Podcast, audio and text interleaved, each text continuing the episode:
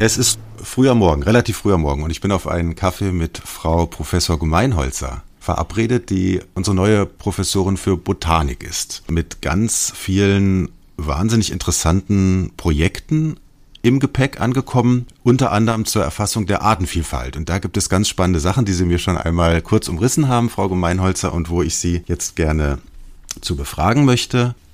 Guten Tag, liebe Hörerinnen und Hörer. Guten Morgen, Frau Gemeinholzer. Guten Morgen, Herr Mense. Ich freue mich, dass Sie da sind. Frau Gemeinholzer, ich habe vor einigen Jahren, das ist jetzt schon etwas her, mal an einer Insektenzählung teilgenommen. Da sind wir so in gebückter Demutshaltung über eine Wiese gestarkst und haben geguckt, was wir so an Käfern und Ameisen finden und so weiter. Und das war natürlich relativ aufwendig. Das haben wir dann gemeldet an den Naturschutzbund und der hat das zusammengefasst. Und die Idee war eben so eine Ahnung oder einen Überblick zu bekommen, wie viel Insekten jetzt in einem bestimmten Gebiet vorhanden sind. Sie haben, glaube ich, eine bessere Idee. Ja, wir sind daran zu arbeiten, nicht nur welche Insekten sind da in einem Gebiet, sondern auch welche Pflanzen besuchen die Insekten zu welcher Jahreszeit. Also wie ist die Nahrungsverfügbarkeit für Insekten und ob Insekten eigentlich selten geworden sind, weil die Nutz also die Nahrungspflanzen selten geworden sind.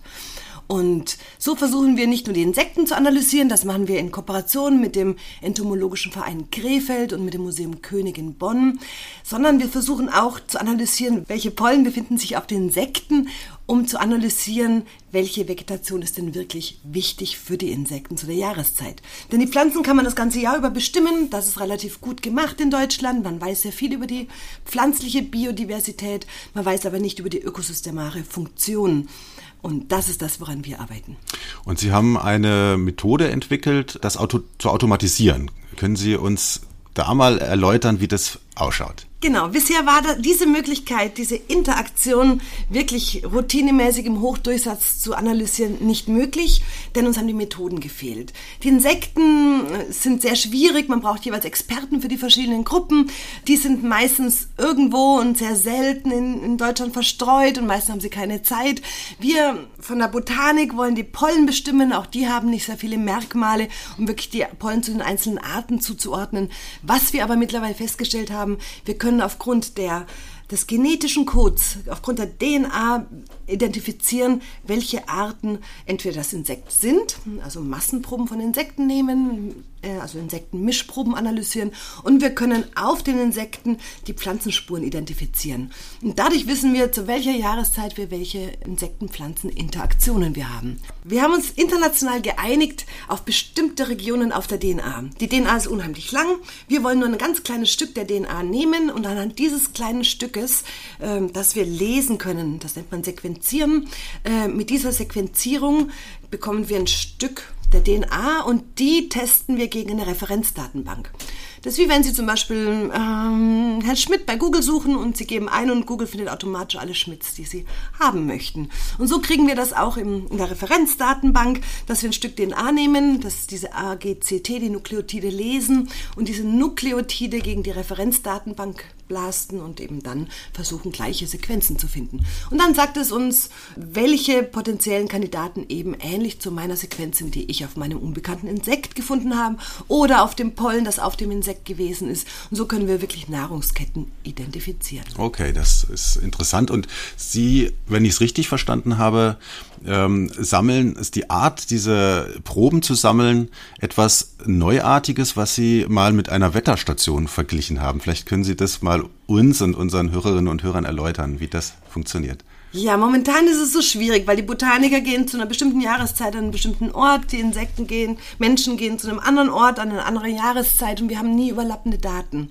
Und was wir aber brauchen, um vielleicht Biodiversitätswandel im Zeitalter von Klimawandel monitorieren zu können, also beobachten zu können, also diese Interaktionsverschiebungen auch erkennen zu können, ist, dass wir Wetterstationen für Artenvielfalt brauchen. Das heißt, dass zum gleichen Zeitpunkt an der gleichen Stelle die gleichen Sensoren automatisch automatisch Insekten, Pflanzen und noch weitere Tiergruppen sammeln, damit wir wirklich sagen können, ob die ganze Lebensgemeinschaften noch intakt sind oder ob sie sich verschieben und wie sie sich verschieben. Also bauen wir so Wetterstationen für Artenvielfalt ähnlich von Klimastationen und hoffen, dass wir vielleicht in der Zukunft sogar auch dann Biodiversitätsveränderungen modellieren können.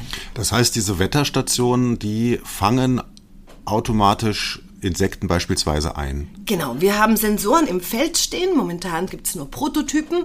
Die sammeln jetzt in regelmäßigen Intervallen und wir schauen, welche Organismengruppen wir in welchen Intervallen wie sammeln und welche Individuen haben wir damit gefunden.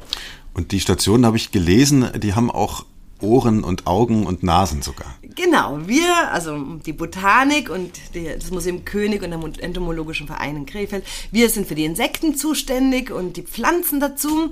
Dann gibt es aber noch Gruppen, die machen, arbeiten mit Fotofallen äh, für größere Säugetiere und Vögel. Es gibt also akustische Fledermäuse Signale, beispielsweise. Fledermäuse dann, ne? genauso. Oder ja, Vögel. Hm. Genau. Dann gibt es Sensoren für Bilderkennungsverfahren, äh, Mottenscanner, welche Motten kommen nachts gegen so eine Leinwand oder kann man die fotografisch erkennen, kann man sie digital erkennen. Gibt es eine dreidimensionale Wiedererkennung, da versucht man sich Algorithmen von Face-Erkennungen, also Gesichtserkennungen von Google Google zunutze zu machen. Und damit versuchen wir Wiedererfindungs- und Erkennungsmerkmale zu generieren. Also Gesichtserkennung für, für Motten quasi. Ja? Zum Beispiel, das wäre das sehr schön. Ist, das ist ja nicht schlecht. Ähm, was haben Sie denn da für Daten bislang oder für Schlüsse aus den Daten ziehen können? Haben Sie da schon Ergebnisse? Bisher sind wir eher an der Prototypentwicklung ähm, damit beschäftigt, weil wir versuchen zu analysieren, inwieweit ähm, haben die unterschiedlichen Fallensensoren Einfluss aufeinander. Mhm. Also wenn zum Beispiel hier, wir haben zum Beispiel mit unserem Barcoding, haben wir einen Wechsel von zweiwöchigen Fangintervallen. Wenn dann diese Maschine wechselt, was für einen Einfluss hat das auf den Sensoren, die Geräusche mhm. analysieren mhm. oder was für ähm, Einflüsse haben Umweltgeräusche, wenn jetzt die Wiese neben dem Sensorensystem gemäht wird, können wir das rausfiltern. Wir sind also momentan noch sehr viel mit diesen ganzen Nebeneffekten ähm, beschäftigt. Deswegen eben nur diese Prototypen, die an zwei Standorten in Deutschland stehen und der dritte, den versuchen wir gerade aufzubauen. Kommt er nach Nordhessen? Haben wir da Glück, dass hier einer hinkommt? Momentan leider nicht, äh, weil ich eben erst sehr neu hier in Kassel bin, habe ich mhm. nicht hier geschrien. Äh, momentan stehen die Standorte in Bonn, in der Nähe von Berlin und in Hamburg. Mhm, okay. Und Sie haben aber ähm, ein anderes Projekt, wie ich gesehen habe, das sich nicht mit der Gegenwart oder den Schlüssen für die Zukunft beschäftigt, sondern mit der Vergangenheit und daraus Schlüsse zieht. Das war, Sie haben das Stichwort Pollen ja schon jetzt mehrfach genannt. Das ist, also das eine Stichwort Pollen, das andere Stichwort Hummel. Was verbirgt sich dahinter? Genau, also in unseren automatischen Fallen versuchen wir zu analysieren, welche pflanzlichen Spuren werden von den Insekten in die Fallen getragen.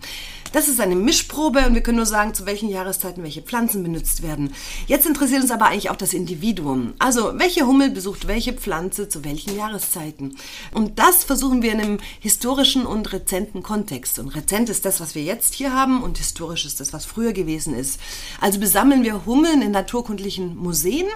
Ähm, also Sie gehen da tatsächlich in die Archive ja. oder in die Ausstellungsräume der Museen und schauen sich an, was für Bienen oder Hummeln in dem Fall dort noch Pollen an den Beinen tragen.